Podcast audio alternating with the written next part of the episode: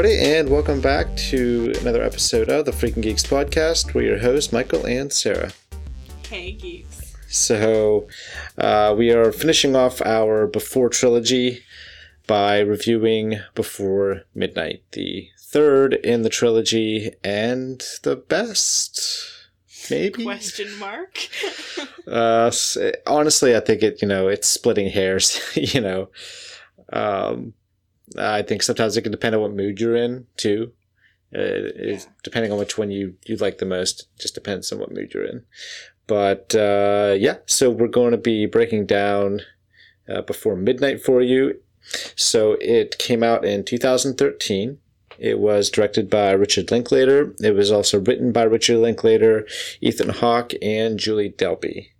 It had a budget of $3 million and it actually made just a hair over 8 million. Which is pretty crazy because the other two movies, they made maybe a million dollars profit. This one, they made quite a good chunk, five million profit. Not too bad. No, no, it's not bad at all. And it's actually the best they've ever done, obviously. So, you know, and compared to what it cost to make, they made for a small, tiny little independent movie, they made their money back and more. They almost made triple their money back. So, and It's pretty darn good. yeah, and obviously when you think uh, when you factor in you know DVD sales and and all that, they're pretty profitable. You know, so they're doing I all would right. say so. Right. Uh, yeah. So, Sarah, why don't we kind of give our general impressions regarding this movie? So, give me your general impression of Before Midnight. Well, okay, I'm gonna talk about the first time I watched it, and uh, I guess for you guys listening, um, I had heard of this, but I never watched it until I think maybe a year ago. We were talking about the Before trilogy, and Michael told me like it's good. You need to go watch it. Yeah, there's people that don't like this for certain reasons, but it's not because it's different or deviates from the originals, it's good. So, of course, I went and watched it, and I was a wreck after watching this for the first time. Because if you don't know the ending, it is just you're getting like thrown against a wall like a rag doll with emotions throughout this whole movie, and it's very intense. Um, and I actually really liked it second time round when I know what's going to happen at the end and I can kind of relax. I can really appreciate what's happening, and so I do. I like it second time around much better, um, and I think I honestly think it holds up just as good as the other two, and it's really refreshing that they didn't get scared to just kind of fit into the mold of the previous two. You know, happy love and all this good stuff, and actually continue on and show how a real couple who have real issues and have done some you know crazy things actually would interact with each other through eight odd years of being together. And it's very realistic. And anyone who's been with somebody for more than a year has fights like this and it- you're gonna find fights in this that strike a chord with you. And that's what i kind of like with it. Every movie there's something relatable that you can connect with and so yeah i i really liked it what about you Yeah, I, I obviously have a, a long history with these movies in general. Um, and so when this was coming out, when I, I heard about it, which actually was not that far from its release, because I I heard that it was actually being filmed. There was a rumor that it was being filmed in Greece, and but nobody would necessarily confirm it. So I wasn't sure whether to believe it or not. And then they they dropped the trailer for it, and that's when I was just kind of ecstatic. I, I, I you know I knew the time frame was coming up. Like if they're going to make another movie, they're going to have to start filming, you know, relatively soon. But um, you know, when I first watched this this for you know for the first time, it, it was a harrowing experience, to say the least. yeah yeah how did you fare emotional wise watching this I was a bit of a wreck. Um, I I like you. It was it was kind of scary, but at the same time, it was also refreshing to to see a movie where a large portion of the movie was conflict. Um, and not conflict through like a prism of love and you know kind of fun little fights you know it, it felt very realistic which i enjoyed yeah this is the kind of fight you one of those big fights you have maybe once or twice throughout your relationship hopefully in your entire relationship but uh yeah they don't shy away from how real it is and how ugly it can get there's no sugarcoating anything, and I really appreciate that. Right. Uh, definitely. I agree. Um, what I really enjoyed about this movie is that it, they took something very personal for both characters and they kind of made that the crux of the argument, but at the same time infused well, I guess not infused, intertwined within that kind of core conflict that they kind of go off on is a lot of other stuff going on. You know, like there's deeper things going on. It's not just that argument. And I think that was integral to this to this movie. Yeah, definitely. Yeah, I can't agree more. I mean, it's so great that they decided to do that. And and not only just you know include all this conflict but they touch on a lot of things that we're all curious about. His son and their life where they are. And you know, they don't shy away from giving us the full update either. There's some really great stuff going on. Um, it's too bad that we don't get to see his son for very long because you know, it's, it's really interesting seeing his relationship with his dad but I like that we get to see it, at least some of it, you know? Right. Um, I want to provide like a synopsis here uh, before we continue. Uh, which I should have done before, but it's all right. So the synopsis that I wrote out here. Uh, by by the way, when I do these synopses, I, I, these aren't copy and pasted from other places. Like I write out my own synopsis. Just I don't want to copy paste it. It's too easy. Uh, so what I wrote here was: uh, It's been nine years since Celine and Jesse reconnected after their initial Vienna encounter, which is now 18 years ago. With their two blonde twin girls in tow, they, along with Jesse's son Hank, uh, have been staying in the house of a fellow writer on the coast of idyllic Greece. With Hank uh, leaving for America, Jesse and Celine find themselves at a crossroads. He laments on the loss of time with his son, and Celine feels compelled to take a job that could be fulfilling, but would also keep them in Europe and away from Hank. Um, and and that you know is the crux, I think, of of this movie. Yeah, what they both want leads them in different directions, and it kind of leads down a, just a a whirlwind of all the things that have bothered them that they've kind of repressed for you know, several years since they've had the girls. They haven't really like immediately once they got together she got pregnant with the twin girls. They haven't had that settle down time mm-hmm. and you know getting to really find their rhythm. They just immediately had two more bodies to take care of. And I can't imagine that being easy on anybody, and you can't fight in front of the kids. You don't want to fight in front of the kids, so just kind of been building and building, leading up to having a free night for the first time in like eight years, and it kind of all unraveling. Yeah, yeah. I mean, I'm sure. Well, I'm, sure they've had time like this before. I don't think this is the first time, but I, I think that it couldn't have. It's it couldn't have come at a worse time. I think is the big thing here, but we'll we'll get to to all of that.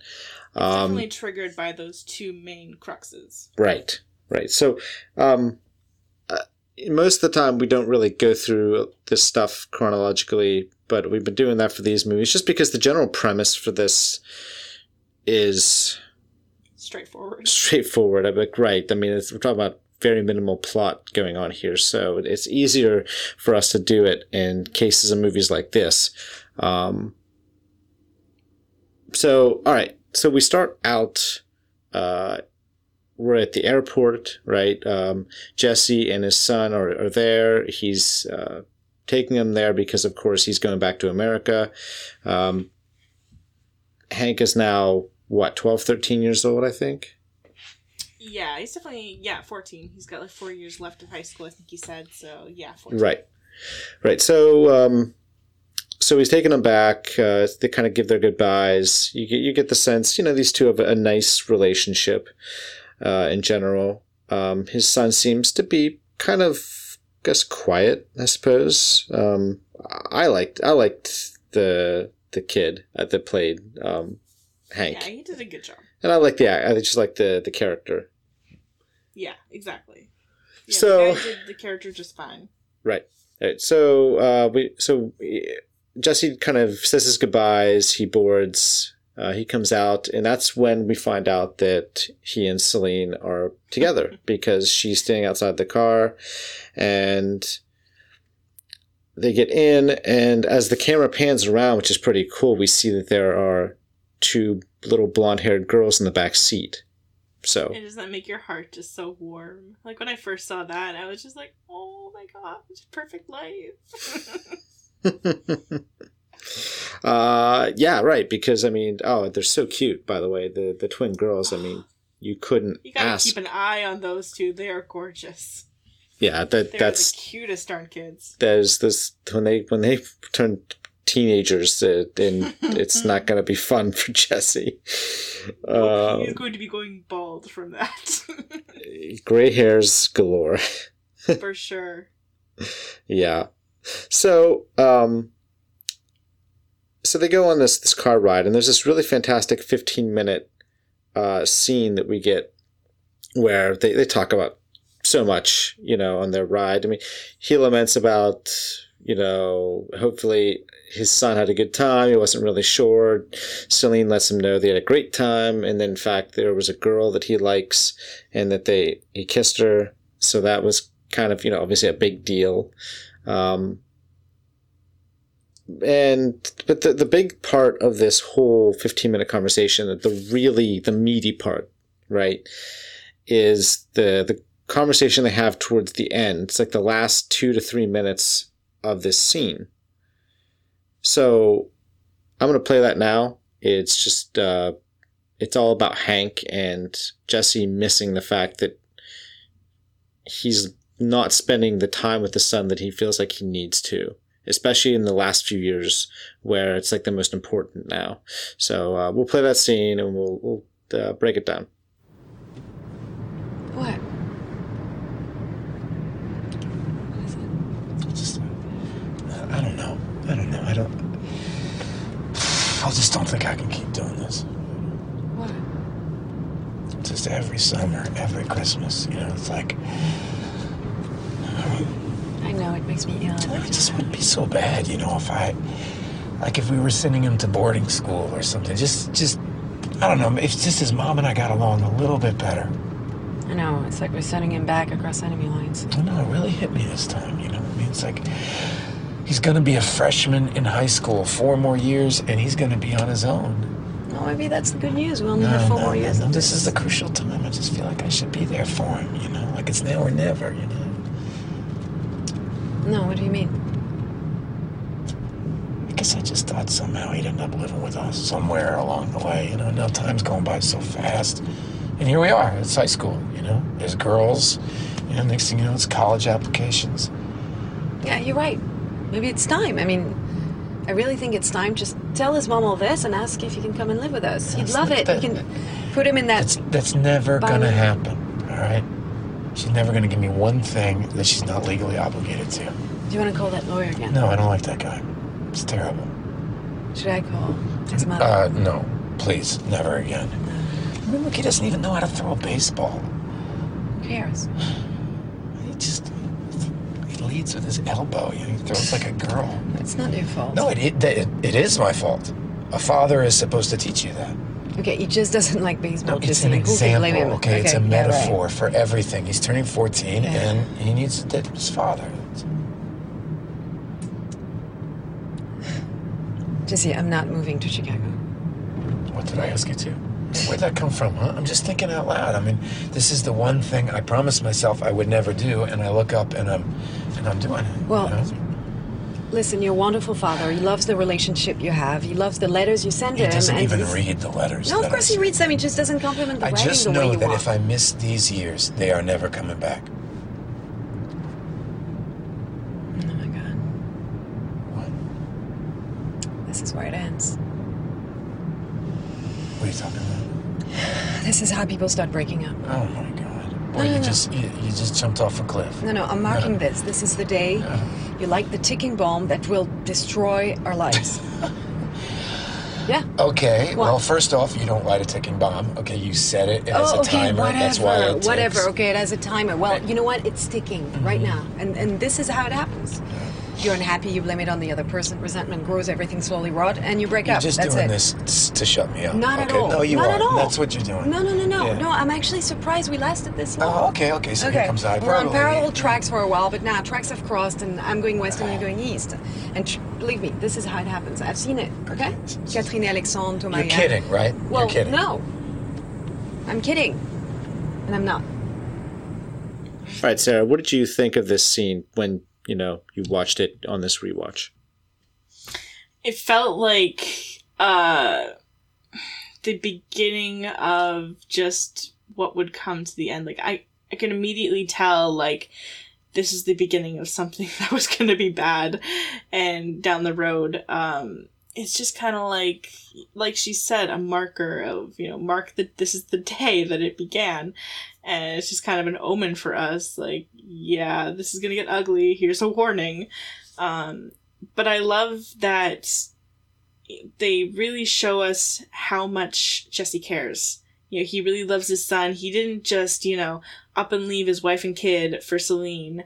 You know, he didn't love his wife, but he loves his son to death and he wants to still be a part of his life and that it's tearing him apart between, you know, life with Celine and his girls and life with his son. Like, it's got to be very difficult thing to think about. And of course, you know, being on the opposite spectrum of that with Celine, you know, sh- she'll feel so guilty if she doesn't let him go. But then she's gonna feel resentment if she passes on, you know, this wonderful job and goes with him.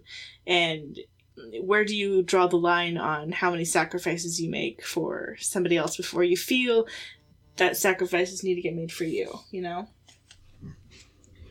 Yeah, I totally agree. I mean, I look at this um, is, is this whole argument, this whole thing that that they get into, especially the back end of this movie where they have the giant fight.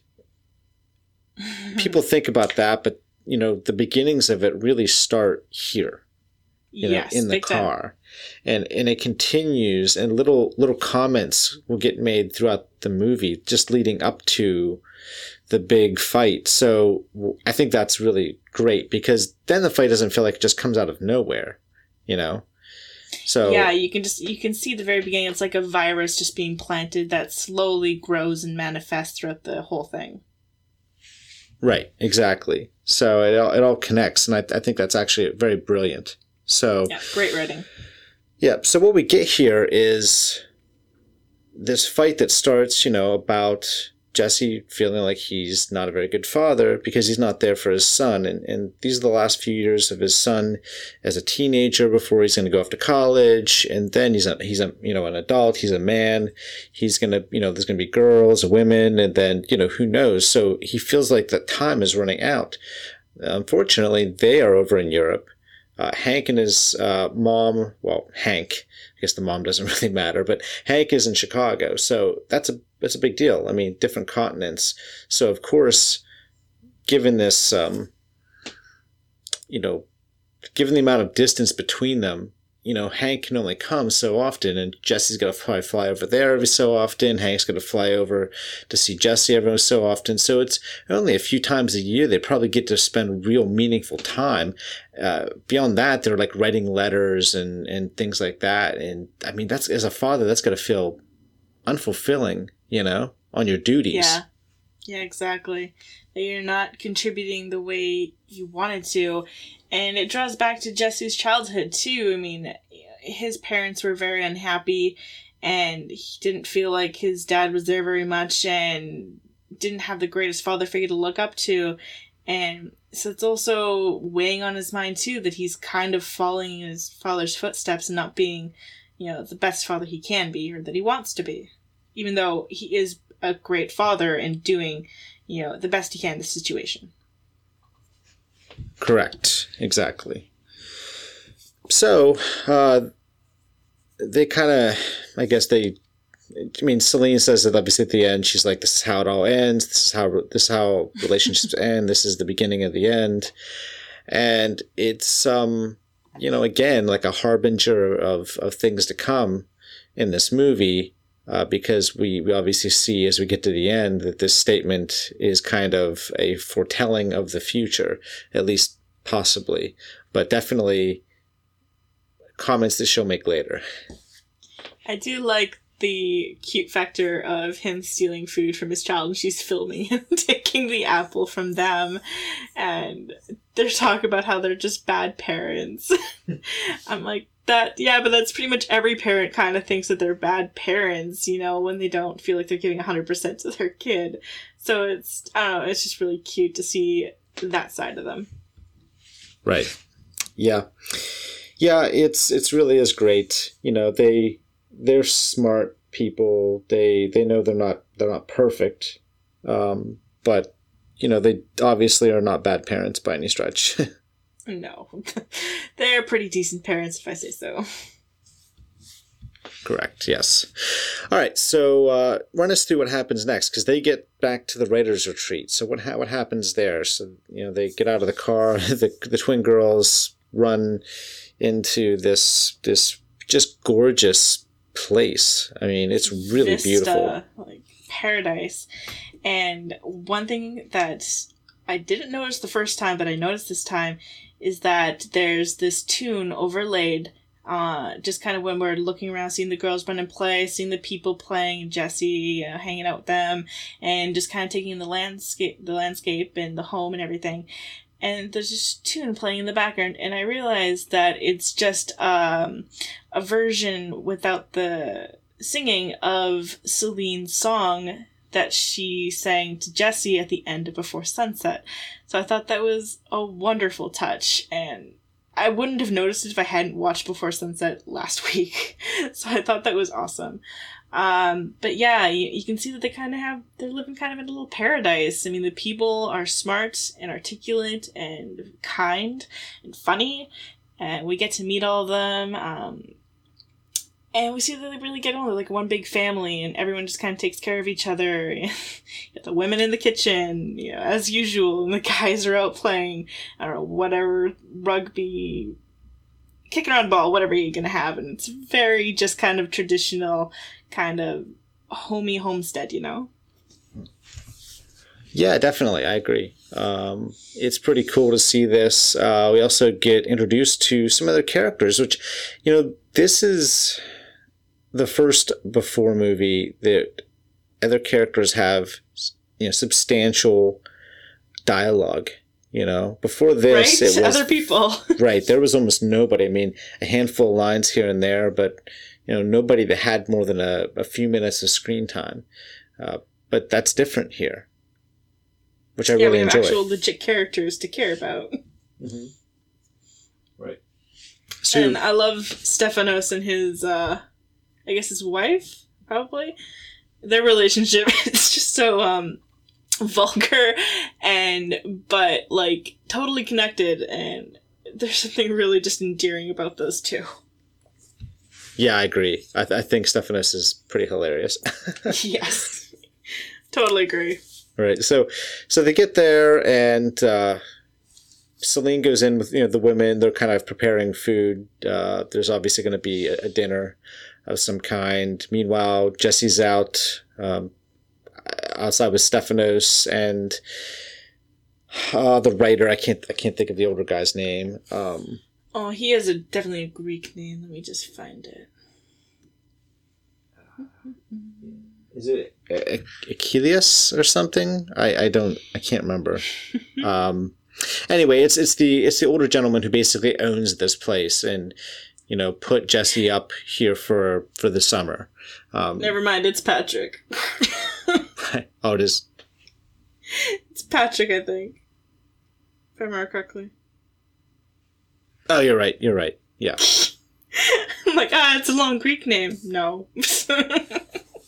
Yeah. So, um, so they're out talking, and, and Jesse's kind of going on about his his next idea for a book, um, which is feels kind of very meta, uh, but you know, it's it's a it's a cool idea, I guess.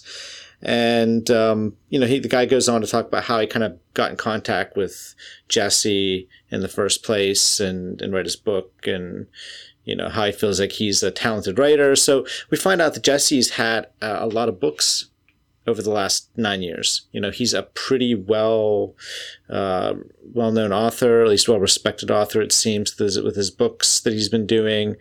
Um, he can think outside of the realm of his and Celine's relationship. So it's good to know for our standpoint that, you know, it wasn't just kind of a fluke thing, that he is like legit talent and brilliant thoughts and makes good books. Correct. Yes. So I like that. Um, so then we move on to this, this dinner. Okay. And also, well, also we get introduced to a young couple. Uh, they are, uh, almost kind of like I guess what a young Jesse and Celine. Uh, modern, modern, yes. I kind of think that they're the modern version of what they might be, a little more realistic and pessimistic, maybe about the relationship. Uh, but yeah, I kind of think it's definitely a reflection of their past, you know, and what what it might have been like if they had stayed and not gone their separate ways. Possibly, yeah. I mean, I guess it could be just like Greek culture, though. You know. True. True. So, uh, so they have this dinner conversation, and it's like this wide-ranging uh, number of topics they talk about. Uh, this one woman talks about her husband who's dead, and how, as time has gone on, it's harder and harder for her to remember the details of of who he is and in his face and and all of that, which I that was incredibly sad. I think. Yeah, yeah. It's, all their conversations are so deep, but that one, like, to end on that one, it was just yeah, it's really sad, but just beautiful in the same way. You know that she wants to remember. She can't. She doesn't can't want to forget, and so she actually takes time to make sure she does not forget. And yeah, I think it's beautiful. Uh, so, um, one of the conversations that they get into is, uh, well, Celine gets into, they, they talk. Oh, Lord. Oh, boy. Um, they, I mean, they talk about sex, they talk about a variety of things in that area, which seems like it's okay with everybody. You know, they're not, they're certainly it's not great. shy about it, you know? Yeah. Um, I think that's kind of a European thing, too. Yeah, they're not uptight about that. not like not, not, like, here. Not like Americans. Uh, yeah, where somebody's offended by something you say, no matter what it is. Stephanos would not be good in America. no, I'm pretty sure he'd be like on those um, people freak out videos on YouTube where feminists kind of freak out on him and go nuts. He'd be that guy. Yeah, uh, that would be hilarious to watch, though. Um, all right, so anyway, they, they get in this conversation, and I'm going to play the clip here, um, and we'll get uh, we'll get your thoughts, Sarah, uh, once it's done. So here it is. And how did you two meet? You don't know? What? Well, you have to read Jesse's books. Yeah, especially if you want to know exactly what it's like to have sex with me. right away. Right away. Oh, excuse me, Stephanos. I mean, it's well written. yeah. We met about 18 years ago. We kind of sort of fell in love a little bit, and then we, a little bit, and then we lost track of each other. And a decade later, we ran into each other. No, no, no. We didn't run into each other, sweetie bear. We didn't? Yeah, you wrote a book uh, inspired by our yeah, meeting. Yeah, yeah, yeah, yeah. And I read about it and went to look for it. Oh, that's pretty romantic. It was not really, really, not really, not really. He neglects to mention he was married, had a kid. Details, details. Yeah, that part was a disaster. It wasn't a disaster. It was inevitable. Yeah, okay. And the first time we have sex without a condom? Twins, Yep. and I've been pitch. chained to the sink ever since. I'm sorry to say It's that. not that bad, is it? The girls are so beautiful. Mm, thank They, you. they're cute. okay. No, no, it has some upsides. Okay. Let me tell you right now, Anna, how to keep a man. You gotta let them win at all the silly little games Oh, okay. they like. Mm-hmm. When I met Jesse the first night, we were playing Hearing pinball, and of course I was It's winning. the because, you know, foundational lie Cafe, to our Paris, and entire stuff. relationship. And at the last It minute, is. I let It the is. ball No. go down the middle. She can't it builds me their confidence. If I didn't let him win at every game, Uh-huh. he, he, he would we would never have sex. I mean, I'm sorry to say it, but he's actually a closet macho. He's, he dreams of having a bimbo for a while. That's my greatest aspiration. Dreams. A bimbo. That's it. Whoa. So, uh Yes. so you're a writer? Yeah. Yeah, sure. So you write like books? Oh, I've written a few. Sure. Sure. Yeah. Wow. I've never met a writer before. No. You must be really smart. You know, I can't even write my own name sometimes when I'm tired. Uh-huh. What kind of books do you like? huh? Well, I like I like stories with a meaning behind it, like a really beautiful love story. Oh, sure. Yeah. You know, um, I read this book once, uh, Romeo and Juliet. Right? Yeah. Oh, yeah. Wow, you know it. It's very good. Yeah. It's a play, actually. It's not a book. A play. It's just Oh, I thought it was a book based on the movie. no, no, no, a play. Yeah. Oh, okay, it was a play. Wow. well, actually, I didn't read the whole thing because, you know, sometimes I, I, I have to keep up and read those magazines to know exactly what's going on in all those people's lives. Well, that is and- important. Okay, well, you're very, very smart. And I bet you have a gigantic penis. Why am I finding myself Yes. so No, because he attracted to is. this woman? Okay. What did you think of this clip?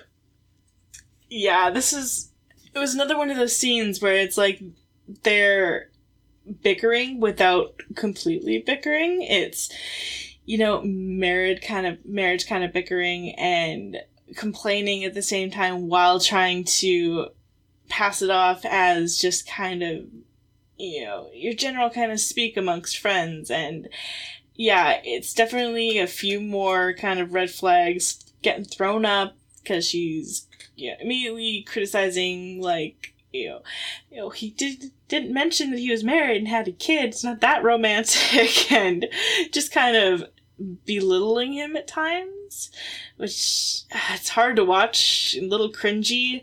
Um, but her her impersonation of the kind of bimbo she thinks Jesse would adore is hilarious. When she talks about um, thinking Ro- the book Romeo and Juliet was based on the movie, I freaking lost it. That's hilarious. She nails it. It's totally the type of floozy that Jesse would go after if he wasn't in a relationship. Well, obviously, yeah. If, if he was, say, single or something, like he would be, you know, Jesse would be utilizing his fame. I mean, totally. th- he'd be knocking his heels back quite a bit with a variety of, group, I guess, what groupies? I don't know. Is there a groupie for writers? I don't. I don't know. The book term for groupies, I don't know. Wordies, I don't know.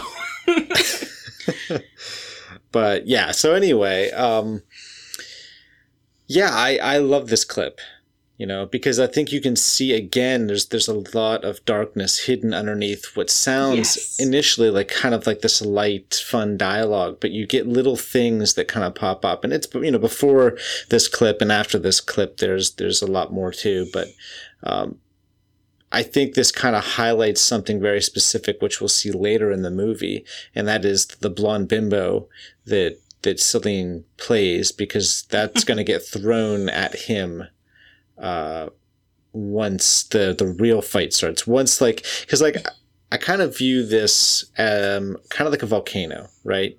So a volcano generally just doesn't erupt. All right, you get the, the you get like earthquake, um, you you get maybe some smoke coming out of the top. Uh, there's warning signs. There might be small little things happening which tells you that something big is going to happen and then all of a sudden half the mountain gets blown off and the, and the lava shoots left and right and there's smoke billowing People everywhere. die. people die.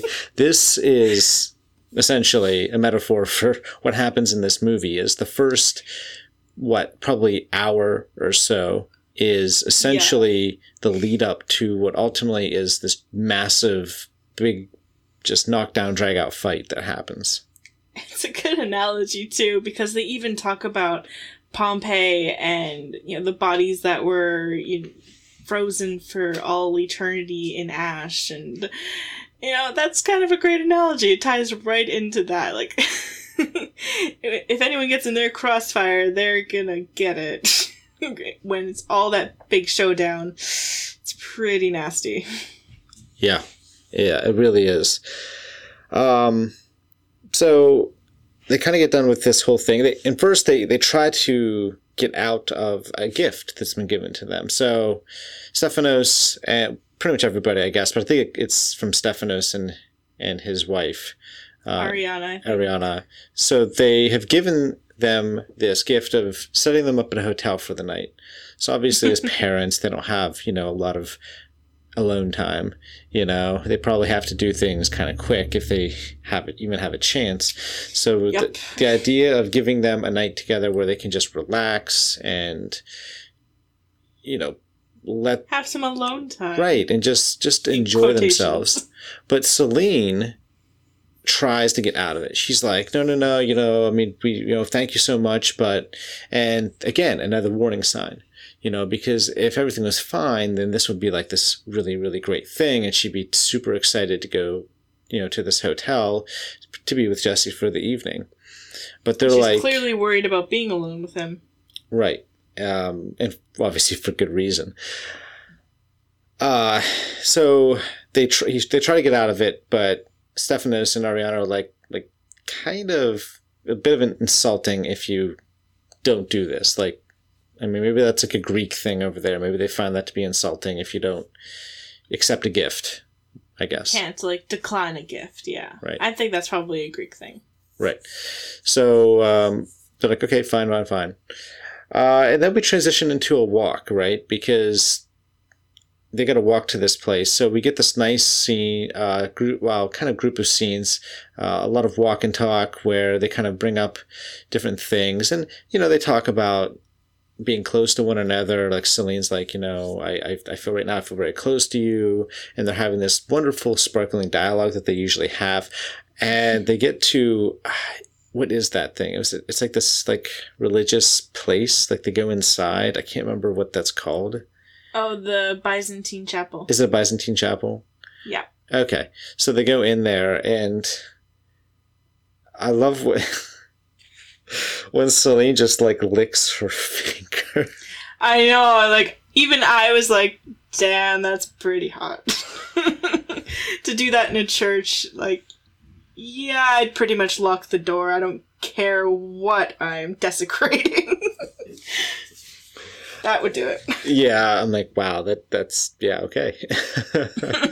um, so they they keep talking, uh, and like I said, there's a variety of conversations that they and topics that they they kind of get into, um, and sometimes it's actually actually hard to remember everything they talk about. Uh, probably more so, I think, than any other movie. As weird as that sounds. Yeah, there's quite a bit they talk about. Um, one thing though that always like is so cringy for me is when she asks him uh, if we were meeting on a train, would you still find me beautiful and would you come up and talk to me? And his response isn't actually yes. It's I can't remember what he says, but I think like, why would I be on a train or something like that? And she's like, you failed. That was a test and you failed, and it's just more. Yeah, you're not answering correctly to questions, and it's leading down dark paths, kind of hinting. Mm-hmm.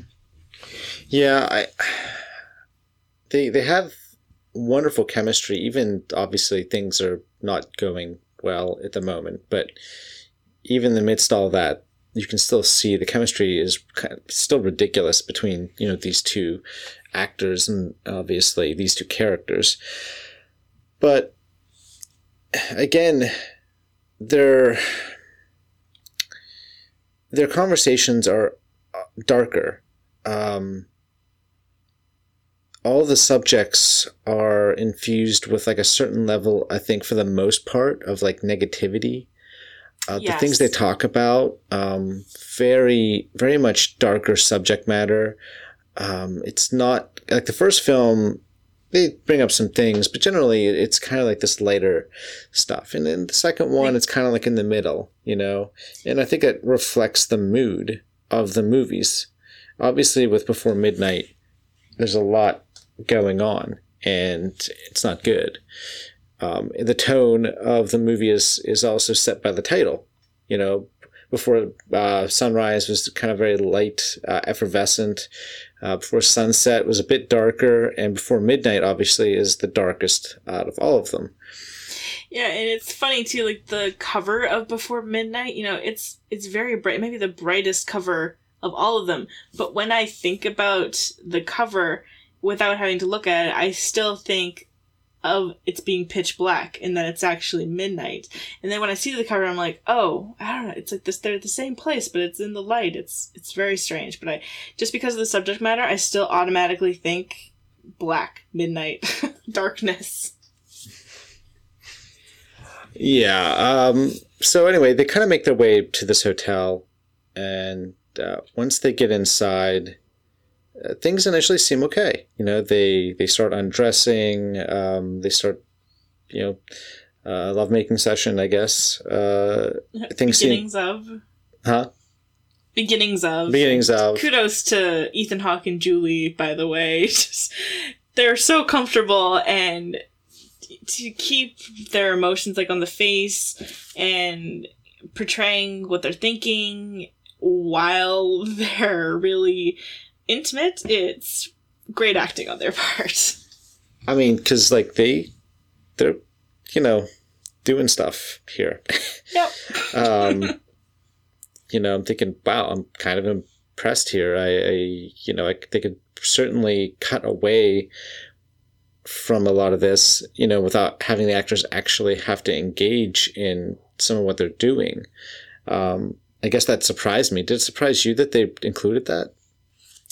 Yeah, and it also surprised me that it's that this movie that they decide to include it. Uh, you know, we've seen them, you know, before the act, and you know the camera just cuts. And here it's it's when they're older in their forties, and that's when we get to see the comfortable sexual vulnerability that you know.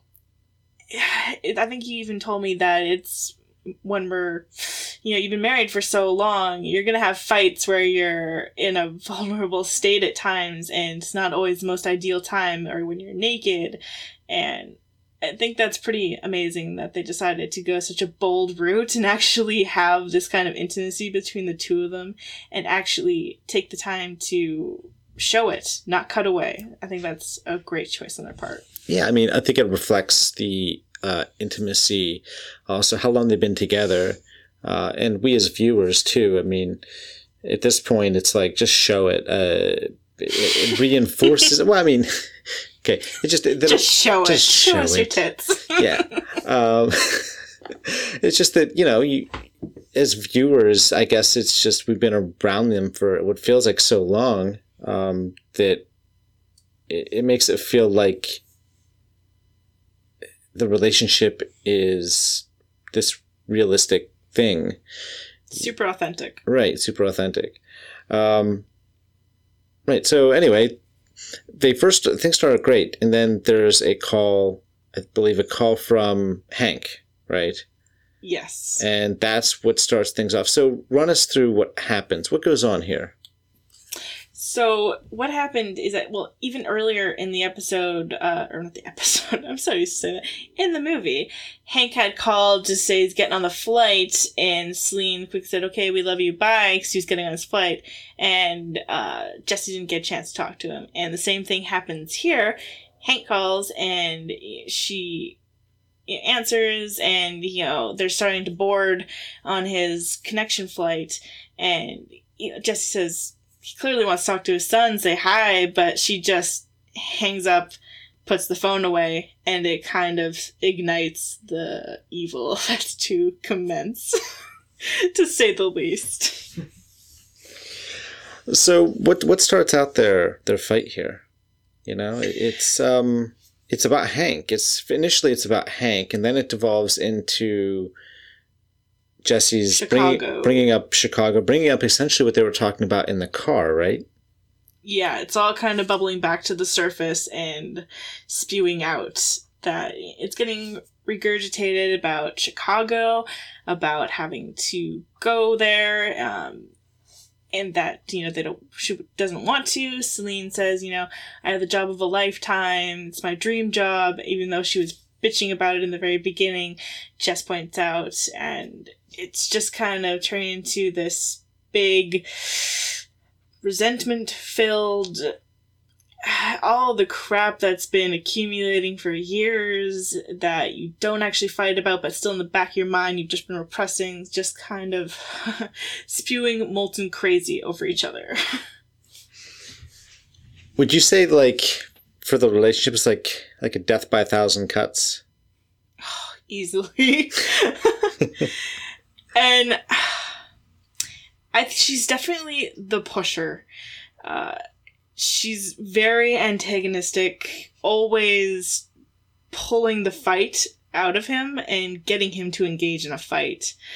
And sometimes that really bothers me. On the flip side yeah there's times i don't like jesse's brushing things under the rug attitude you know.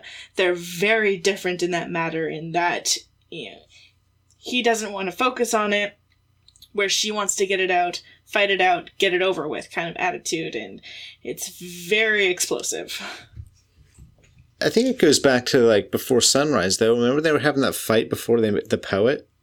yeah yeah Remember when they were talking about? She was like, maybe you know, all what all conflict isn't bad. Exactly. Yeah, sometimes it's exactly her philosophy, and that sometimes it, you know, leads to something good, and just to clear the air, you know, and get all that shit taken care of, so it's not poisoning your relationship, and basically just like I don't know, sucking the infection out of a wound, and getting it to heal. Um, and that's, I guess, what they're essentially doing without knowing it. it's like the biggest gash ever, but Right, you don't want to let it fester. I mean, essentially, that's what things. Think this has been happening for a number of years, and we also learned that at one point they did move to Chicago. I mean, they were there uh, for years two ago. years. So, so this like they haven't been back for how how long did they stay there? How long was it? Two years Two- there in Chicago. Right. And then back here. back here. Right. So, you know, we have a situation here where they've legitimately tried this before. It, it things did not end well, and it was so bad that it was like we got to get out of here for like the sake of us, for the children, everybody. We we just need to extricate ourselves from the immediate problem and go back to Europe because this is not clearly working. Yeah, I think they ended up going back because this when she was giving birth. And she wanted to be in her home with her mother nearby and what what considered she considers to be a safe environment to give birth because she kind of alludes to uh, the fact that it was a rough pregnancy and that she could have died from it. It's very briefly talked about and swept under the rug, but it's kind of alluded to that it was a very difficult pregnancy. Well, you know, they, they man, like I said, they get through they get into so much in this in this conversation. I mean, it is just uh like you, you can't you cannot break everything down in this in this fight. Uh but you know, Jesse says, "Look, you know, I he first first he gives her credit for being such a good mom." And you know, while he was away and doing like the rounds as a writer and stuff, and she's taking care of the kids and and the strollers and and so like there's this thing where they fight and then there's a pause and it's like they complement each other for various things. Now, that could be a way of trying to diffuse what's going on, but I also like that it wasn't just anger, anger, anger, explosion, anger, Yeah. anger, anger, explosion, you know? There's moments they come up for air and kind of take a break. I think they both know they both need it and us as the viewers kind of feel like okay everything's gonna be okay everything's fine and then it just starts getting ugly again and does this to us a few times. I think that's what you get like the roller coaster of emotions kind of feeling from them doing that. And there there's some really morbid things they talk about too. Like I think the darkest comment but the funniest at the same time is Celine talking about when she was getting mugged one night and she was with the two girls and she looked so pathetic that he left her alone and she says that's the upside of being over 35 you don't get raped as much and that's like the darkest comment i've ever heard so pathetic Right. I mean, so awful it is terrible. Um, right. So in the, these conversations, uh, they come up for air, and then of course they go back down into the just the dark negativity of all this crap that they're pulling out. Uh, so then they get into this. Cl- I have this clip here. Uh, we're gonna play this clip. It's it's pretty brutal, but it also ties back into the conversation they had at the table, right? Because the whole like blonde bimbo thing that that she does at the table, which everyone finds hilarious, and you know, but it's something that's been in her mind it's in her mind, and I know she tries to say in this clip like I'm not a jealous person, all that, but I don't buy it for a second. Um, no that's bullshit right come on um, you just upended your entire life for this guy nine years ago and right so that doesn't hold any water uh, so anyway here's the clip um, we'll talk about it I think they're sexy. Yeah, I know you do. Mr. Book Tour. Mr. Radisson Hilton. And I know that time where you were doing that reading in Washington? When your cell phone supposedly broke that night? How convenient. Swear on our kids you didn't fuck that lady from the bookstore. Emily. Swear to me you didn't fuck that Emily girl. And I'm not jealous because I'm not the jealous type, but I just want to know, okay? Be a man and admit the truth. I'm giving you my whole life, okay? I got nothing larger to give. I'm not giving it to anybody else. If you're looking for permission to disqualify me, I'm not gonna give it to you, okay? I love you, right? and I am not in conflict about it. Okay, but if what you want is like a laundry list of all the things about you that piss me off, I could give it to you. Yeah, I want to hear. Okay, well, uh, let's start at number one. Okay, number one, you're fucking nuts. All right, you are. Good luck finding somebody else to put up with your shit for more than like six months. Okay, but I accept the whole package, the crazy and the brilliant. All right, I know you're not going to change, and I don't want you to. It's called accepting you for being you. Yeah, okay. I asked you a question. If, while I was carrying that double stroller down the stairs and getting ass raped in Pigalle, you fucked that little Emily Bronte girl, Okay, I, I don't know what Em. What, what Emily? What are you even talking about? the one that wrote the nice emails about Dostoevsky. Oh, Jesse, you're so right. The Grand Commander is the deepest passage of all of Russian literature. If you're asking me if I'm committed to you, the girls, and the life we built together, the answer is a resounding yes. So you did fuck her. Thank you very much. Do I ever ask you about the time you went to go visit your old boyfriend after his mother died? No. You want to know why? Because I know the way that your fucking French ass works, and I guarantee that you at least blew that guy. But I also know that you love me, all right? And I'm okay with you being a complicated human being. I don't want to live a boring life where two people own each other, where two people are institutionalized in a box that others created, because that is a bunch of stifling bullshit! all right sarah what'd you think Okay, so this is the uh, difficult stuff, the stuff we didn't expect to hear. is that she accuses him of fucking this groupie of his uh, that would send him emails complimenting him and you know, drawing you know, lines from Dostoevsky to other great writers. I think she calls her like Charlotte Bronte or Emily Bronte or something like that. And uh, yeah, and just kind of impersonates her. And we learn that doesn't really say he didn't screw around with this girl. And he throws it back at her that he's fairly sure that she either slapped or blew her ex-boyfriend when his mother died and that was just like the hard hitting part for me because i never would have thought that these two would ever touch anybody else when they have each other. It just seems like the crazy thought. And that's the only part that i don't really believe. And i don't like i don't think it would happen. And i think if it did happen that they wouldn't be together. So that's what do you think? Well, okay. I mean, let, us first break down the would that ever happen, uh, and again, you know, I, I think part of this this movie, the brilliant part, is the deconstruction of the fantasy of the romance, um, which is that the first two movies that we saw are you know really great, but they they kind of paint this really wonderful romance between these two. In the third movie, I think the job of this third movie is to kind of say, "Hey, that's great, but guess what? It's not all sunshine and rainbows." Um, and so, on one hand, you think, "Okay, would this ever happen that either would cheat on the other?"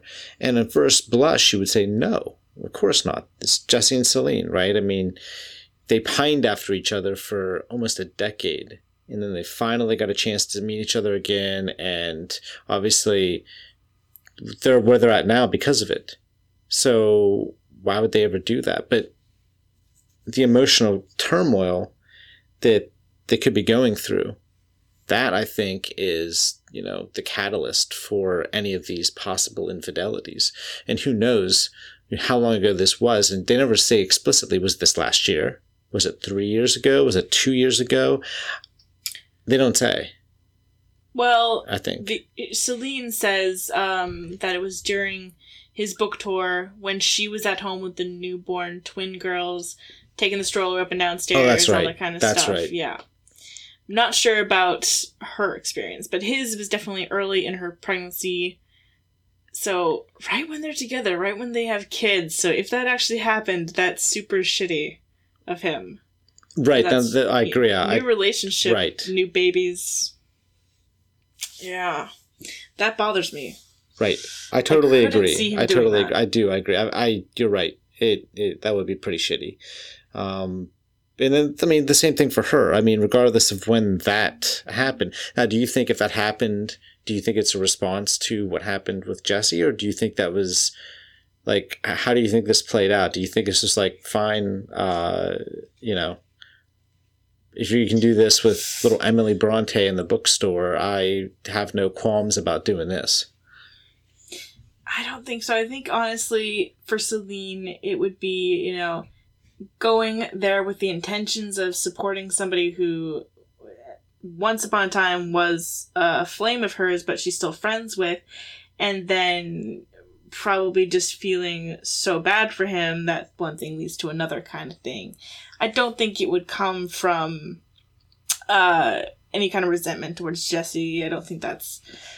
Yeah, I could see her doing that because she is a fireball, but I don't think that's what happened. I think it's just kind of one of those things that probably an accident or just a mistake on her part. And right. you know, the same can be said for Jesse too. Like, you know, it depends on your relationship, I guess, and the kind of people you are. I just, I could see it for Celine because of the passionate kind of person she is. I just, it's weird for Jesse. I just, because he's the one that wrote the book, and declares his love for her day and night, and I don't know. It just seems I don't know why it's weird on his part, and it's not because I'm thinking like, oh, it's okay for her to cheat, it's not okay for him to cheat. It's just like, I don't know. I think they needed to set it up a little differently, not have it when they just had newborn babies, because that's the weird part. Maybe like in the last like two or three years, something happened as, as opposed to that. Yeah, exactly. I see. Yeah, so something kind of I don't know, maybe fizzled or fighting more, what have you. But it just seemed weird that it was in the beginning of their marriage, relationship, whatever. Right. Just because, given how each had changed their lives so much for the other, that it- you don't think that that would happen so early. Yeah, it just doesn't seem. That's the part that bugs me. Like, it sure it could happen, but it just bothers me. Gotcha. Okay. But anyway, in this clip, um, it, it's really tough to listen to everything. It, it's really brutal. Um, I remember when I watched it for the first time, I was I, I was riveted. I was riveted by this like last thirty minutes or so of this movie. Like think of like some of the biggest action blockbusters or like movies where you're just you're just glued glued to the TV screen or if you're at the movie theater to the movie screen Can't blink. and you can't you cannot look away. I gotta go to the bathroom. I've been holding it for 45 minutes, but damn, I will piss my pants before I get up. right? Uh, that is the like watching a right. train crash, you know? it's like that's the level of just all out intensity that this this whole scene evoked for me um and then you know he just tells you like like in the scene he tells you like you are just you are crazy like good luck finding somebody else that is gonna put up with your shit you know um I guess the question I have for you is: Did you like the characterization of the? You you already alluded to this, how Jesse's kind of like the laid back one. It feels like it's almost like feels like Celine is like the crazy one, who's just. Just do you think feel like she comes off worse in this movie because of the way she's portrayed, like constantly like pushing him, pushing his buttons, like Yeah. Yeah, like it's hard to watch her because she is the pusher and the catalyst for the fight. Like she's the one that brings up the past, brings up, you know, stuff that doesn't need to be brought up.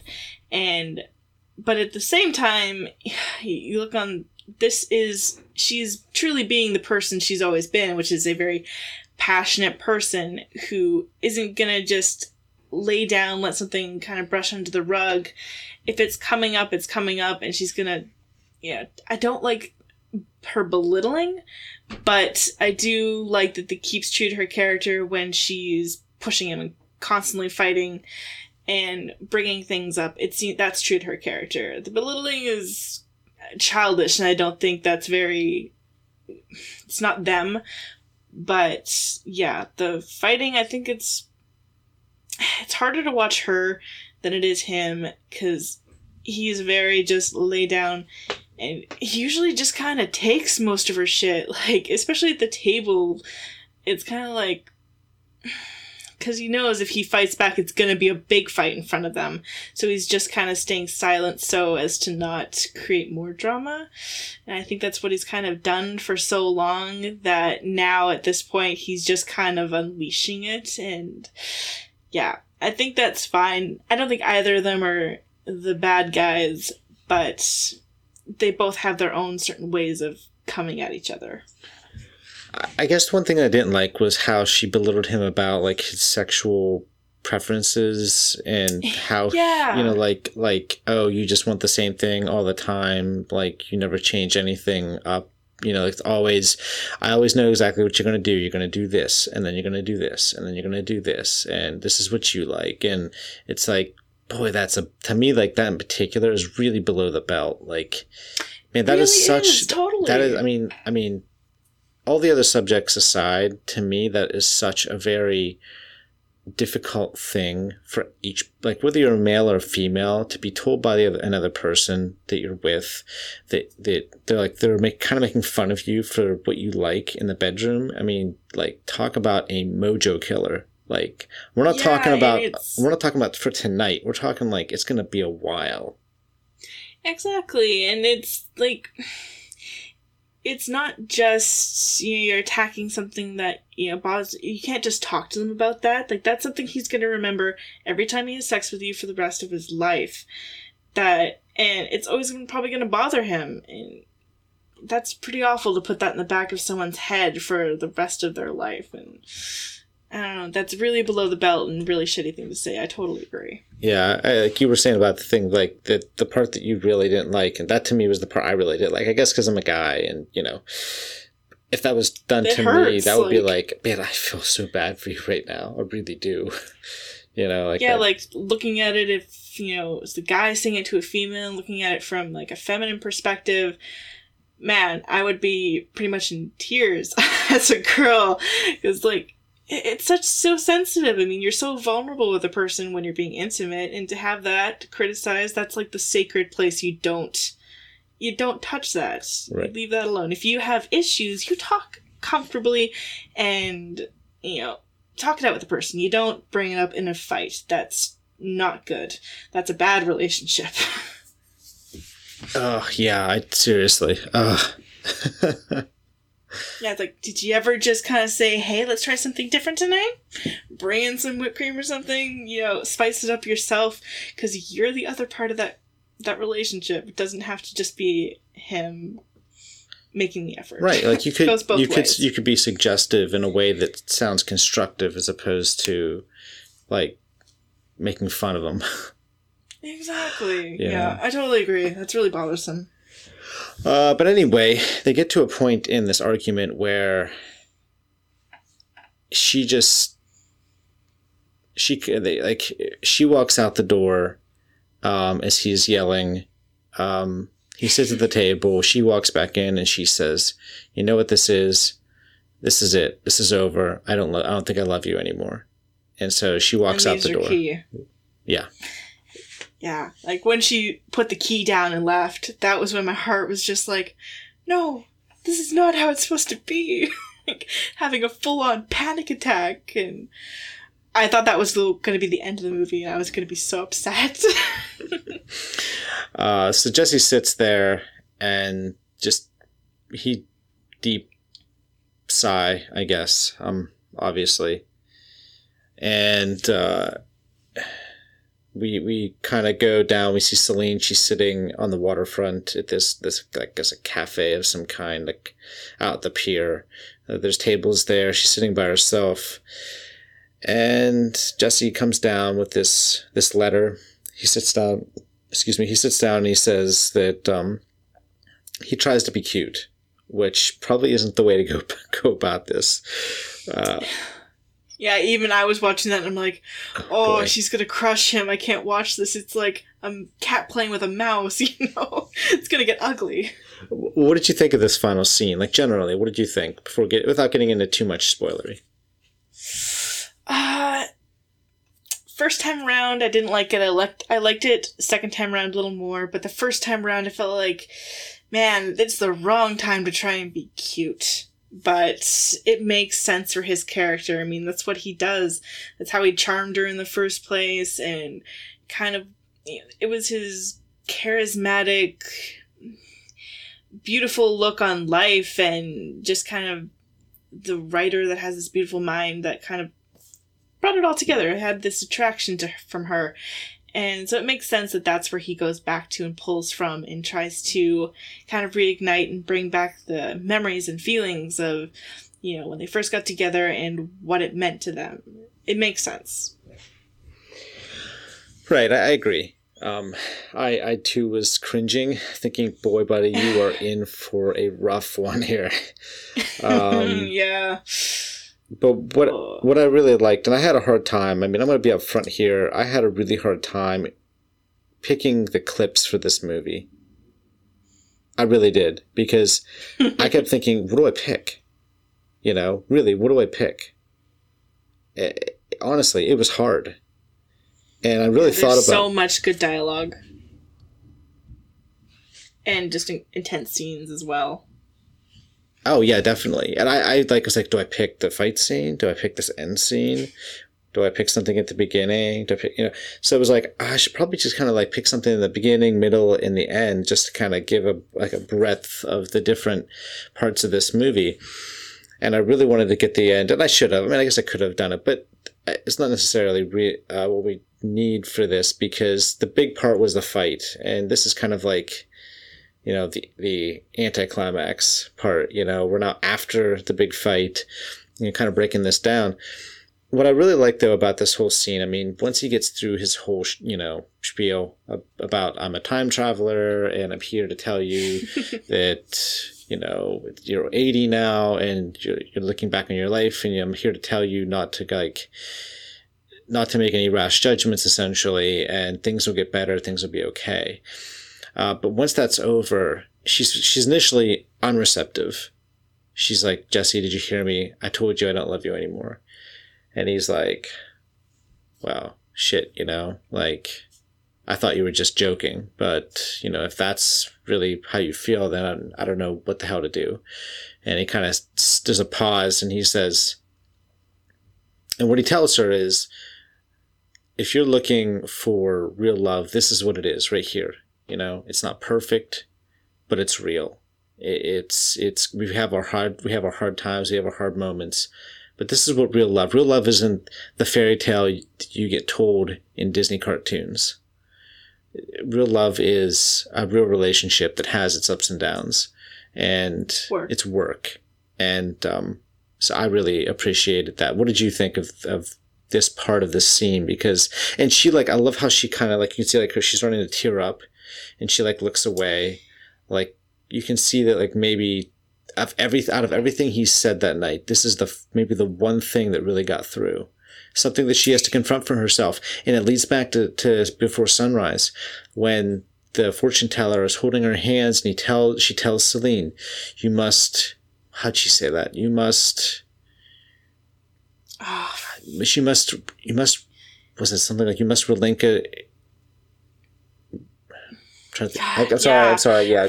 But basically, what she says is you must accept the fact, you must accept the awfulness of life. And only in doing that will you be able to find true happiness and true peace within yourself. And I think that kind of is something that they kind of highlight here, which is Celine is still not able to fully accept when things aren't perfect. And she's looking maybe for this perfect relationship, even though she's met the man that she loves so much. And, but she's willing to kind of throw it away all the way because Jesse isn't a perfect person, you know? I, I don't know. Yeah. Like, anyway, what, what did you think? I mean, I'm kind of rambling on here. yeah, I really love that he is persistent to the very bitter end, and yeah, despite having that horrible argument and how much she just beat on him with her words and her antagonizing, he's still fighting back and still willing to be vulnerable for their relationship.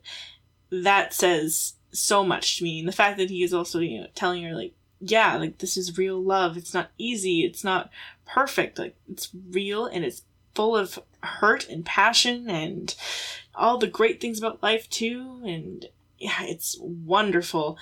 And I think one of my favorite parts of this is when they're sitting in silence and, you know, both of them have tears in their eyes and neither know if they're staying or if they're going. And even Celine reaches for her purse at one point, and you can just see the look on Jesse's face that he thinks that's the moment that this is going to be it. And he, like, just broken eyes, totally broken. And, but she ends up staying, and you can see the wheels and the cogs turning in her mind, and that she just accepts it and really is taking a look at their relationship from far. And finally plays in and accepts everything and is willing to put it all aside for their relationship. And f- doesn't leave which everyone watching this i can imagine it was just like the biggest sigh of relief ever Right. I totally agree. Um, so if we look at the locales that these movies have taken place in. You know, we had Vienna in the first one, which is like this this picturesque romantic city, and then of course the second one, even more romantic, right? Paris. Paris, yeah. Um, each one of these, the loca- like the like the titles, the locales have a way of kind of telling you what the movie, the tone of the movie, and it kind of adds to what the movie's trying to say or what the characters are trying to do. Like it's informative. It's a third character. It, it's a, it's adding kind of depth to the themes and what they're trying to explore. So, what I really like about this one, though, is that Greece is full of this beautiful, absolutely amazing architecture and these monuments and buildings. But guess what? They're crumbling. And I think it's a nice kind of uh, metaphor for their relationship currently at the moment. Beautiful, but it's also crumbling right now. And so I, I think I really, I really appreciated that aspect because I thought about why, why Greece of all places? What's this supposed to symbolize? And it kind of hit me like, okay, you know, Greece is beautiful. There's a lot of beautiful old architecture and things from, you know, ancient times, but it's also crumbling into the sea right now. And that's kind of what's going on right now, or what could go, what could happen, depending on how this, you know, this night goes. So, Yeah, that's actually a really good point. I like that. I think that's probably exactly why they chose Greece. And like Celine says as well, it's a place full of tragedy and all this passionate energy. And she even mentions to like, the women that she was scared coming here would mean something tragic would happen. Just another foreshadowing. uh, yeah, there's a lot of that in this movie. Um, okay, so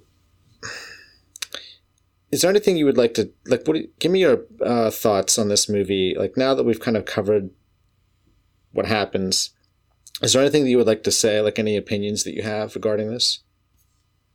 Man, I think we've kind of gone through them all, but as a whole, I think, and especially as a whole as a series, they're truly something special. A really genuine, hard, beautiful look at, at the growth of a relationship that we're just uh, special enough to get to witness it and get to actually see this. It's pretty amazing. And of course, it isn't real, but it's written so well that it could be real. I think that's what's magical about it is that you feel like this could happen to people in the real world. And, you know, we all find fleeting connections throughout life, and sometimes they stick around, sometimes they don't, but it's really magical to get somebody who's actually captured that kind of magic and played it through. And yeah, God, I love this entire series. It's something really special. I agree. Um, what I like about this movie is that we see the characters with real commitments.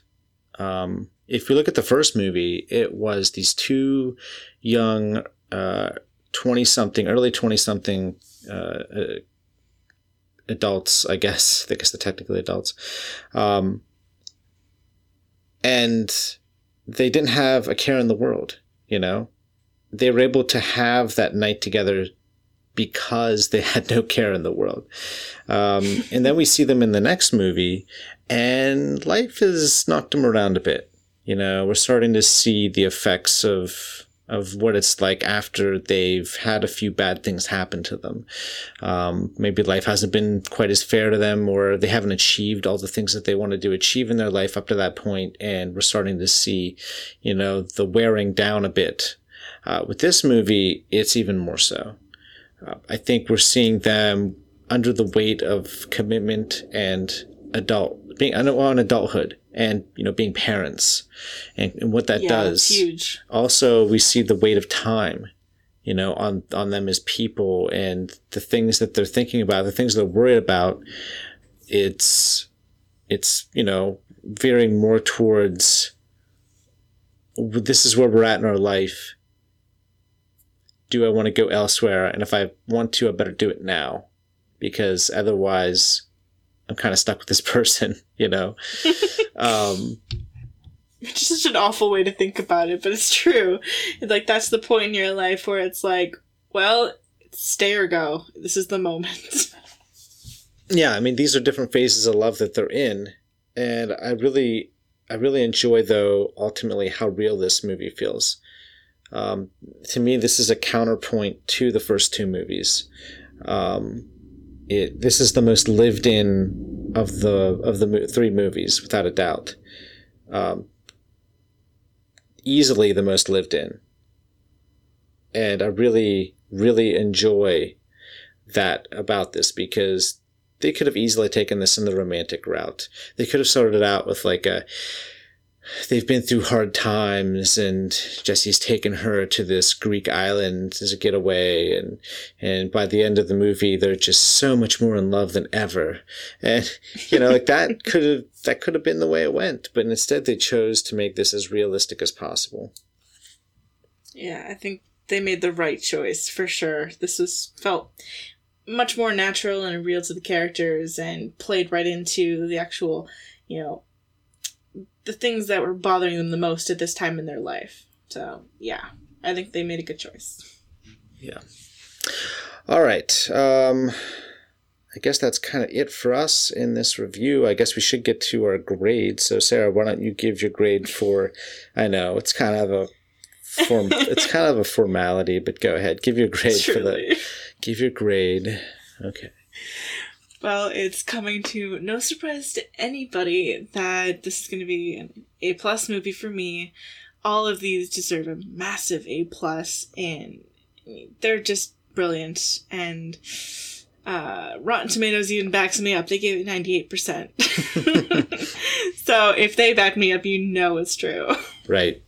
Um, okay. So yeah, um, A plus for me. Th- these are great movies. Um, they really epitomize, I think, what great cinema can be when actual effort is put in. And if you're going to do like a romantic movie of some kind, or whether it be a ro- romantic comedy or just a pure romance, I think screenwriters could look at these movies and see the strengths that they have. And okay, if you want a plot for your movie, fine. Like the plots in these are, are very minimal for a reason because it's not the thing that matters. Um, it's characters and uh, dialogue and what we learn about the characters through dialogue and just seeing two intelligent people talking and what you know kind of learning about each other because of the conversations that they have and ultimately what those conversations lead to in each movie I think screenwriters can learn so much from these movies and kind of taking the the strengths and the really great qualities and applying them to their movies. Um, I wish they'd do that more because we, most of the time we just get garbage, you know.